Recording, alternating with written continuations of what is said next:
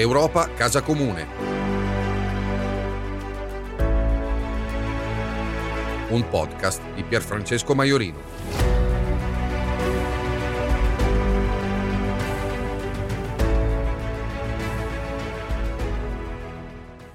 Il 3 ottobre del 2013 hanno perso la vita oltre 500 persone. La strage di Lampedusa, 500 vite spezzate nel cuore del Mediterraneo. Oggi siamo qui a ricordarle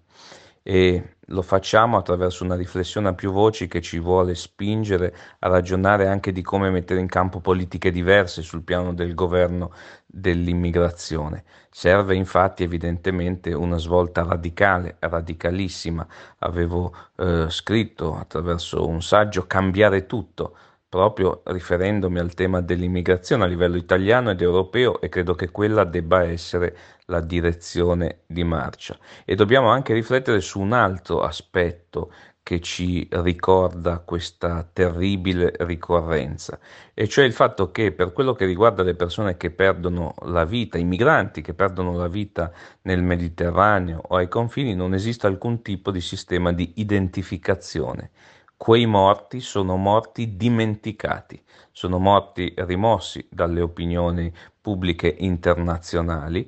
e questo non aiuta nemmeno eh, i vivi evidentemente a comprendere magari il destino di propri familiari, di propri amici, una rimozione terribile eh, in relazione a vite spezzate sulle, sulla quale io credo si debba fare molto ma molto di più. Per questo a livello europeo stiamo eh, avanzando più proposte e sollecitazioni proprio perché eh, si riesca a rimettere al centro il valore del ricordo delle persone anche attraverso gli strumenti riguardanti la necessità dell'identificazione di chi ha perduto la vita.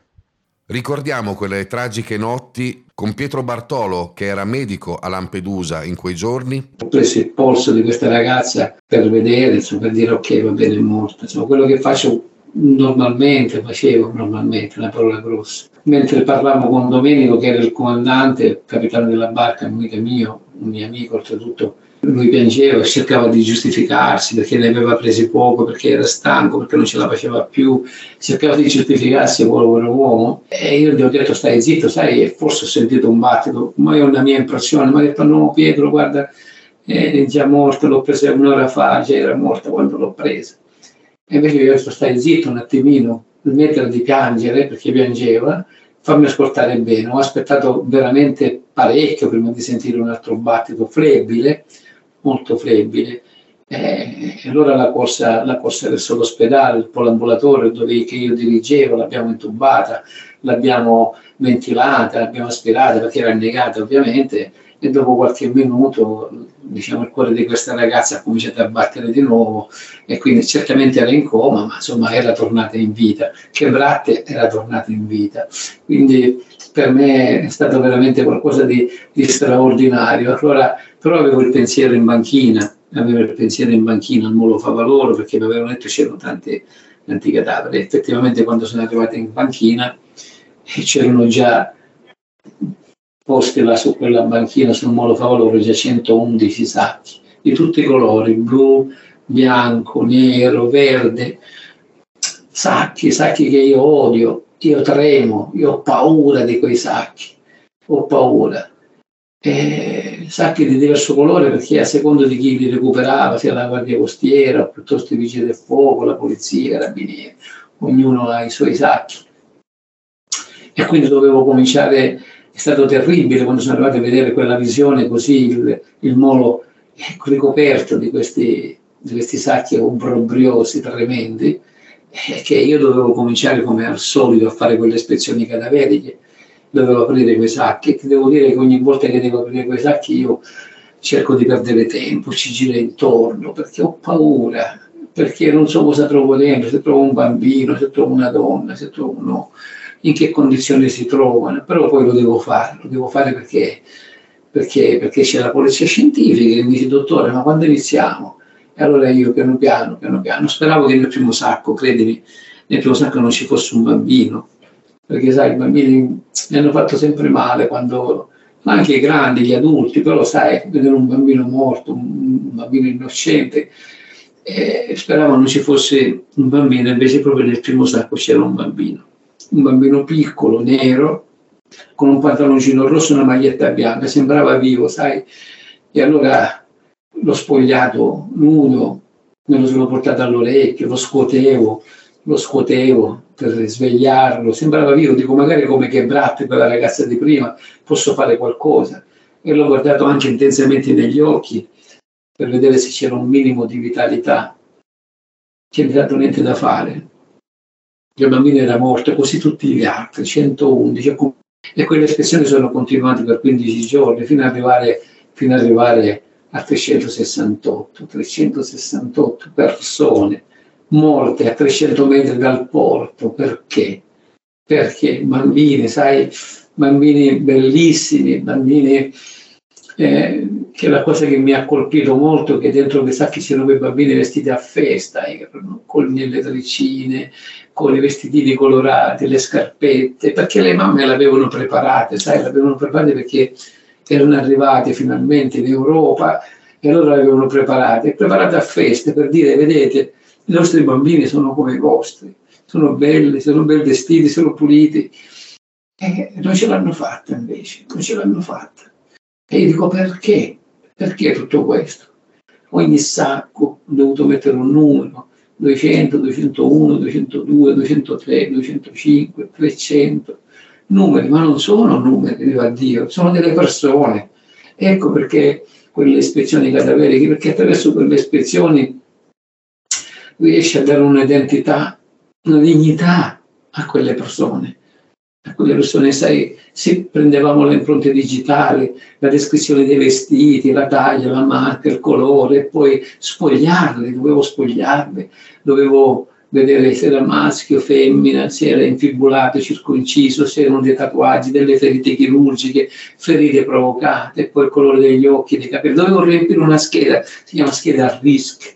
che dovevo riempire. E tutto questo, tutto questo che mi fa tanta male, però era giusto farlo, era giusto farlo, come è giusto fare, come fare eh, il DNA per veramente arrivare a una identità, per dare una dignità, una giusta sepoltura, dare la possibilità anche ai parenti che li vengono a cercare di poter andare a piangere su, sul suo defunto, portare un fiore, portare qualcosa,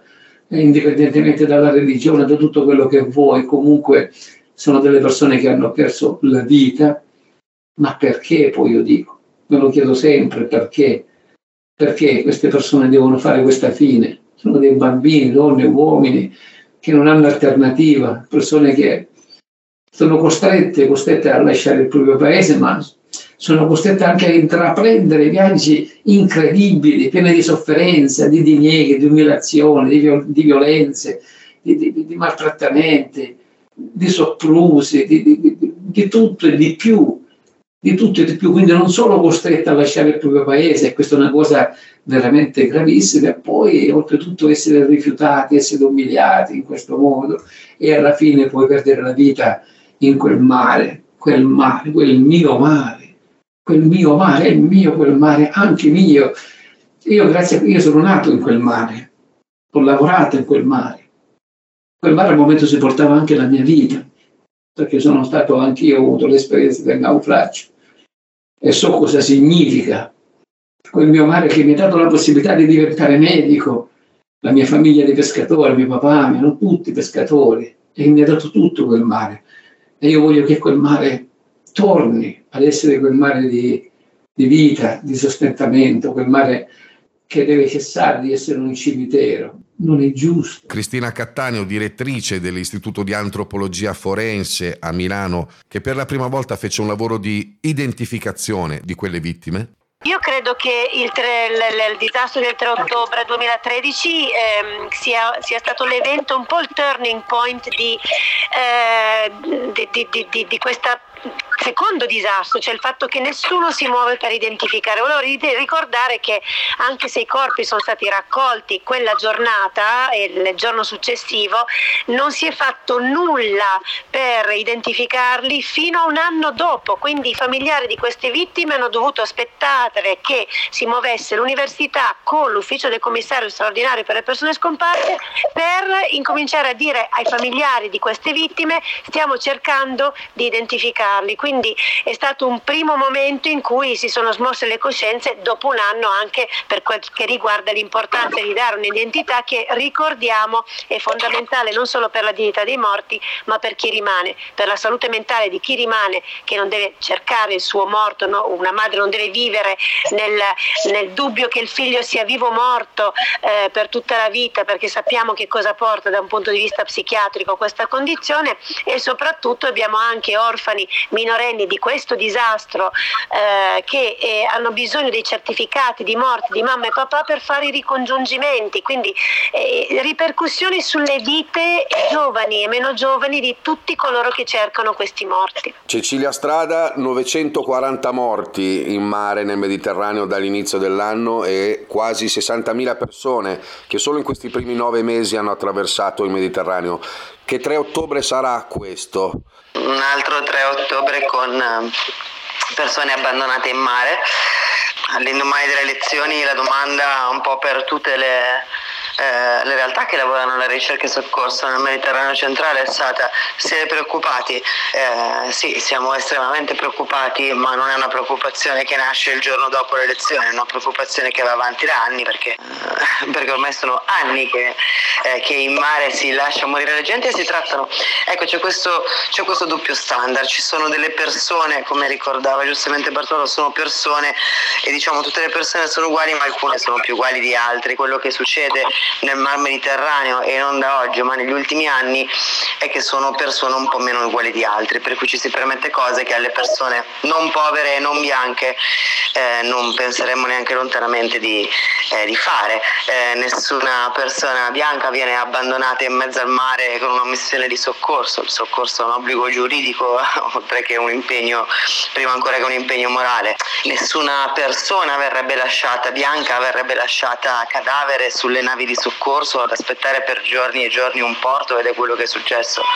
pochi giorni fa a Open Arms. Eh, nessuna persona bianca si negherebbe il, il, riconoscimento e nessuna donna bianca verrebbe rimandata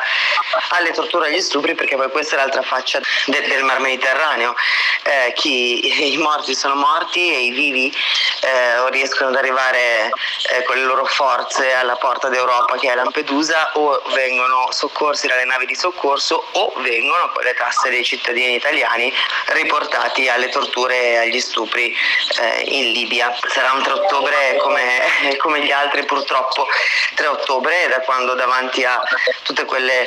centinaia di bare allineate nell'hangar, eh, l'Italia e l'Europa dissero mai più. Questa sta diventando una forma ormai dolosa di discriminazione perché stiamo parlando appunto dal 2013, quindi sono passati quasi dieci anni,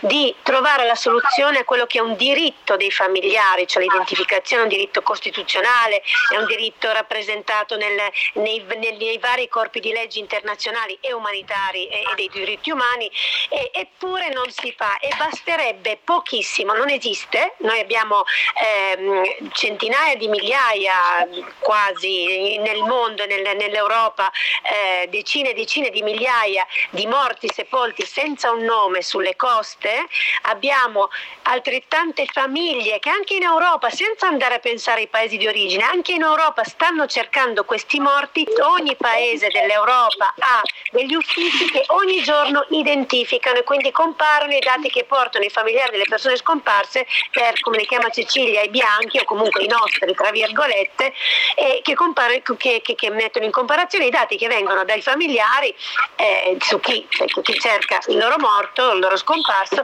e i dati dei morti. Allora basterebbe mettere in rete questi uffici e gli strumenti ci sono nel 2022, quindi è questo che dico che sta diventando doloso da parte dei paesi europei, almeno ma anche del, del resto del mondo, perché i paesi che hanno questi problemi perché ci sono, c'è la tecnologia che si usa in polizia tutte, tutti i giorni o neanche nelle università di identificare, quindi non ci sono scuse per non identificarli, non ci sono più scuse e gli strumenti ci sono, quindi è soltanto una decisione politica. L'unica cosa che si rischia a fare questa cosa è di dare eh, un, un, nome, dopo il nome c'è la storia, è una eh, portata esatta del fenomeno e rischiamo di ricominciare a considerare queste persone come persone e quindi forse è meglio da parte di chi lascia affogare i vivi che non si, che non si dia il nome ai morti. La giornalista freelance Federica Turn è andata in Sicilia e a Lampedusa a incontrare le donne, in gran parte tunisine, che ogni mese vengono in Italia per avere notizie dei propri cari. È stato particolarmente toccante, eh, nel senso che mm, mi occupo di, di persone migranti da, da, tanto tempo, però ehm, a Lampedusa l'anno scorso, in occasione della ricorrenza del 3 ottobre, ho incontrato queste mm, madri che venivano dalla Tunisia eh, per cercare i loro figli. Stiamo parlando di, di ragazzi che sono scomparsi nel Mediterraneo, cioè nel tentativo di, di, arrivare in Italia su barconi partendo dalla, dalla Tunisia. Ecco, questo il loro viaggio che è stato possibile grazie all'aiuto del collettivo Carovane Migranti e le ha portate in Italia era, era, proprio per cercare di avere notizie di questi ragazzi. Quindi stiamo parlando di un gruppo di madri e eh, c'erano anche delle sorelle che venivano perché in Tunisia non avevano avuto nessuna risposta alle loro domande ehm, riguardo, riguardo ai figli e per la verità non ne hanno avute neanche in Italia. Il grande problema delle, è che non sappiamo ovviamente quante persone scompaiono nel, nel Mar Mediterraneo, scompaiono durante questi viaggi. E, ehm, e, quindi siamo di fronte non soltanto ai morti, come sappiamo, alla tragedia dei morti, eh, che, questi numeri che sono sempre tragicamente alti anche quest'anno, ma siamo di fronte anche proprio a dei, dei desaparecidos di casa nostra in qualche modo, cioè dei ragazzi di cui non si sa assolutamente più nulla le famiglie, ma in particolare le madri, si, eh, si, attivano quindi per cercare di sapere qualcosa, perché si trovano di fronte a questo limbo. Il figlio non torna uh, a, a, casa, non se ne sa più nulla, però non si ha neanche il corpo da sotterrare e, e da piangere, quindi non si può nemmeno affrontare il lutto. Queste donne erano in, in questa condizione, tranne una eh, che eh, un paio, una madre e una sorella, invece eh, sapevano che i figli mh, mm, e l- il fratello in questo caso erano morti perché erano riusciti ad avere, delle, ad avere notizie della morte, in particolare una donna, Jalila, a cui sono morti entrambi i figli durante una traversata. Ecco, eh, la, la, sorella invece aveva riconosciuto, aveva potuto sapere che si trattava, il fratello era morto perché era stato riconosciuto tramite dei video, perché poi arrivano in, in alcuni rarissimi casi, arrivano a, ad avere notizie in modo diciamo informale, quindi con dei video tramite trasmissioni o, o, immagini del, del, naufragio. Un'altra donna anche aveva riconosciuto, questa è una terza donna, il figlio durante il naufragio perché era malato di, di leucemia e quindi era l'unico senza capelli. Pensa che questo, questo ragazzo eh, che lascia una, una, bambina in Tunisia e era mh, partito per l'Italia per potersi curare adeguatamente ed è morto durante il naufragio. Un altro ragazzo invece è, è, morto perché aspettava l'autorizzazione per raggiungere la moglie e le figlie in Germania, non, non arrivava questa autorizzazione a partire ed è partito comunque ed è morto. De, de, una delle madri più, più disperate continuava a cercare il figlio che era scomparso invece un anno prima, ehm, proprio un anno prima, nel luglio dell'anno del 2020 ed era un meccanico che lavorava su una di, questi, di queste barche, quindi non era, per quello che ne, ne, sa lei, neanche un ragazzo che era partito per venire in Italia, ma che in qualche modo eh, lavorava appunto sul, su questi, questi, in questo caso una, una grossa barca e eh, non ne aveva saputo più nulla di certo perché aveva in realtà notizie che arrivavano di, diverse, quindi telefonate, immaginate anche di, di sciacalli, no? persone che chiamano, dicono ho visto tuo figlio nel, nel centro, nello spot qua, nel centro migranti a Brindisi, un altro l'aveva, aveva avuto notizie in carcere, però niente, niente di, di, sicuro. E eh, anche insomma, diciamo, le autorità italiane avevano chiuso il caso dicendo che non era in realtà mai arrivato. Sono storie strazianti, eh, spesso le madri, madri, girano con le foto di questi ragazzi chiedendo appunto se, eh, tutti, tutti, gli aiuti possibili e poi la loro, la loro ricerca diventa in realtà, lo è diventata attraverso questo anno perché ho continuato insieme a Carovane Migranti a seguire le storie di queste mamme, ehm, diventa una lotta per la giustizia, per la verità, la ricerca della verità per tutte queste, le persone scomparse nel Mediterraneo. Quindi queste madri in realtà hanno eh, in qualche modo trasformato il loro dolore personale in una ricerca collettiva e in una rivendicazione quindi di, di giustizia collettiva. Cosa, Ora, cosa, significa per queste donne eh, non avere la prova anche della morte del proprio figlio, del proprio marito? Perché in molte situazioni l'assenza di un certificato di morte diventa un problema. Eh certo, e infatti questo ragazzo di cui, ti, di cui, parlavo prima, che lascia una bambina che è morto in mare, ehm, in realtà il fatto che eh, fi, fino a che non, stato, non, è stata dichiarata la morte, la nonna, una di queste, di queste donne, non, non neanche, poteva neanche chiedere il sussidio per mantenere questa bambina. Quindi ci sono delle situazioni che sono, hanno dei risultati concreti molto di, difficili, no? danno, danno, dei problemi anche proprio di, eh, per le persone che restano e poi a livello emotivo è qualcosa di devastante, come possono raccontare tutti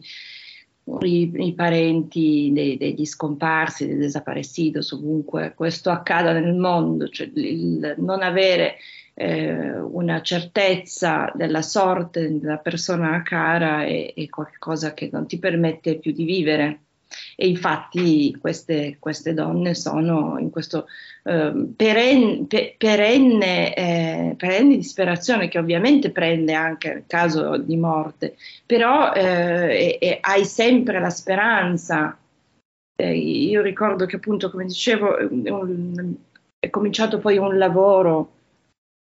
di, di, sostegno, di, diciamo, di accompagnamento da parte di carovane migranti, ho fatto parte anch'io, tra l'altro sostegno che poi si sostanzia anche eh, in un lavoro più approfondito di accompagnamento anche con avvocate e con psicologi per aiutare le, queste, queste, persone anche per rendere noto questo, questo, dramma che è molto più esteso di quanto si possa immaginare, cioè quello di, di eh, persone scomparse. Ecco, il, il, dramma è proprio che eh, ci, loro si, si, appellano continuamente a questa speranza di trovarli, di trovarli vivi, perché fino, fino, a che non si, ha, non si ha notizia della morte, ovviamente per una madre è impossibile non sperare, non cercare in tutti i modi il figlio o, come dicevi, il marito nel caso, il fratello. Grazie per Francesco Maiorino, a Pietro Bartolo, a Cristina Cattaneo, a Cecilia Strada e a Federica Turna. Appuntamento al prossimo podcast.